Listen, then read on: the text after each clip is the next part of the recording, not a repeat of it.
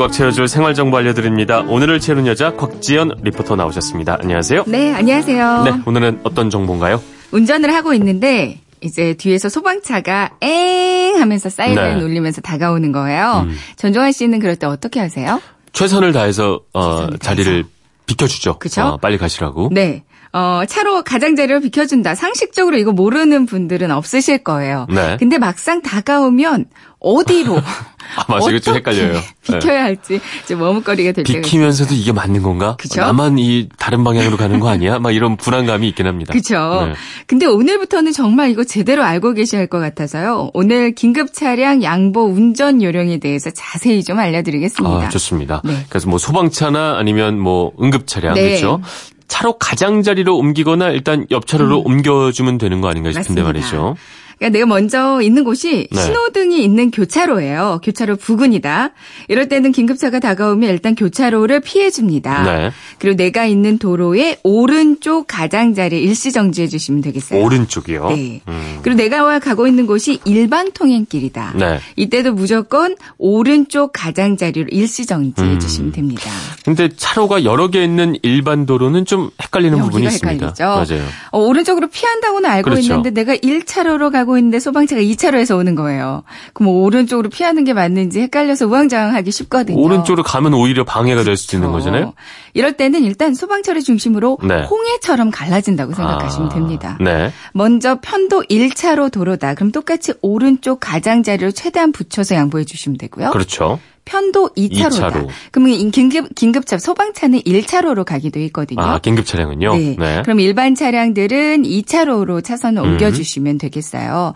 편도 3차로로 가고 있다면 이때 모세의 기적처럼 소방차 앞에 있는 차들은 오른쪽으로, 네. 3차로에 있던 차들도 오른쪽으로 붙여 주시고요. 네. 내 소방차의 좌측에 있었다. 1차로에 있다면 이제 왼쪽 중앙선 쪽으로 최대한 붙여서 양보해 주시면 음. 됩니다. 그러니까 쫙 갈라지면서 길을 터준다고 보시면 되겠습니다. 네, 이해가 됩니다. 네.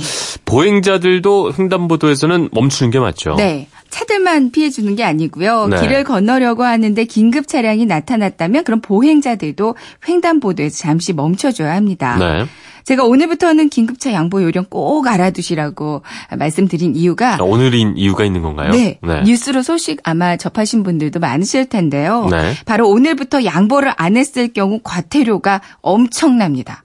오. 어, 그동안은 긴급차 길터주기를 하지 않는 차량들은 도로교통법에 적용을 받았어요. 네. 그래서 일륜차는 5만 원, 승용차 7만 원, 승합차 8만 원. 음. 이렇게 차교, 차종에 따라서 좀 다르게 부과됐는데요. 네. 그러니까 6월 27일 오늘부터는 시행령 개정에 따라서 이제는 소방 기본법에 적용을 받게 되고요. 네. 어, 출동하는 소방차에 끼어들거나 진로를 방해하고 가로막는 행위, 또 소방차 출동에 지장을 주는 행위를 한다면 모든 차와 모든 사람에게 횟수에 상관없이 과태료 100만 원이 부과됩니다. 어, 아까 뭐 엄청나다고 말씀을 하셔서 뭐 얼마나 엄청날까 싶었는데 정말 엄청나게 엄청나죠. 울리는군요. 이렇게 울렸다는 얘기는 그만큼 평소에 안 비켜주는 차량도 꽤 있다는 얘기인 것 같기도 하고 말이죠. 맞아요. 어, 어쨌든 사이렌 소리가 들리면 뭐 과태료 때문만이 아니라 음. 어쨌든 반드시 비켜주는 시민의식이 반드시 필요해 보입니다. 맞습니다.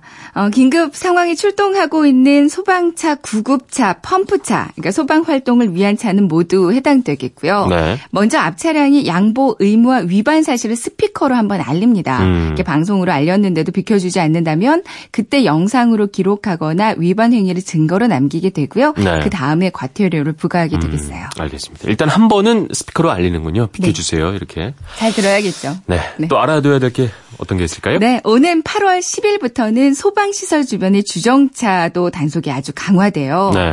어, 현행 도로교통법 제33조에 따르면 소화 전 등 소화 용수 시설로부터 5m 이내 주차하지 못하게 규정돼 있고요. 네. 이거 위반하면 한 5만 원 정도의 과태료가 부과되거든요. 음, 근데 소화시설 주변에서 그 주차를 했는데 단속됐다는 얘기 들어보셨어요? 여긴 좀 잘 못 들어봤어요. 그쵸. 어. 그만큼 법이 있어도 단속 안 하니까 지켜지지 않는 경우도 많았고요. 몰라서 네. 못 지키는 경우도 많았을 음. 거고요. 앞으로 8월 10일부터는 이것도 단속이 아주 강화된다고 하니까 꼭 알아두시는 게 좋을 것 같아요. 그러니까 거리 곳곳에 세워져 있는 그 빨간 작은 기둥 있잖아요. 네. 소화전 근처 에 주차를 하면 안 되는 거죠. 맞습니다. 네. 어, 소방시설이라고 하면 지상에 말씀해 주신 것처럼 빨갛게 기둥으로 세워져 있는 그 지상식 소화전이 있고요. 네. 특히 주택 시냇가나 골목에 주정차 하실 때 바닥을 한번 잘 보세요. 음. 이제 바닥에 맨홀 뚜껑에 노란색 표시로 소화전 주차 금지라고 써 있는 맨홀이 있거든요. 네. 별 생각 없이 주차하실 수 있는데 이 노란색 글씨를 음. 잘 보시고요. 네. 이제 건물 주변에는 비상 소화 장치함이라고 써 있는 주변도 마찬가지입니다. 네. 스프링클러 소화전 송수구를 하고 이 주변도 모두 5m 이내 음. 주정차하시면 안 되겠고요.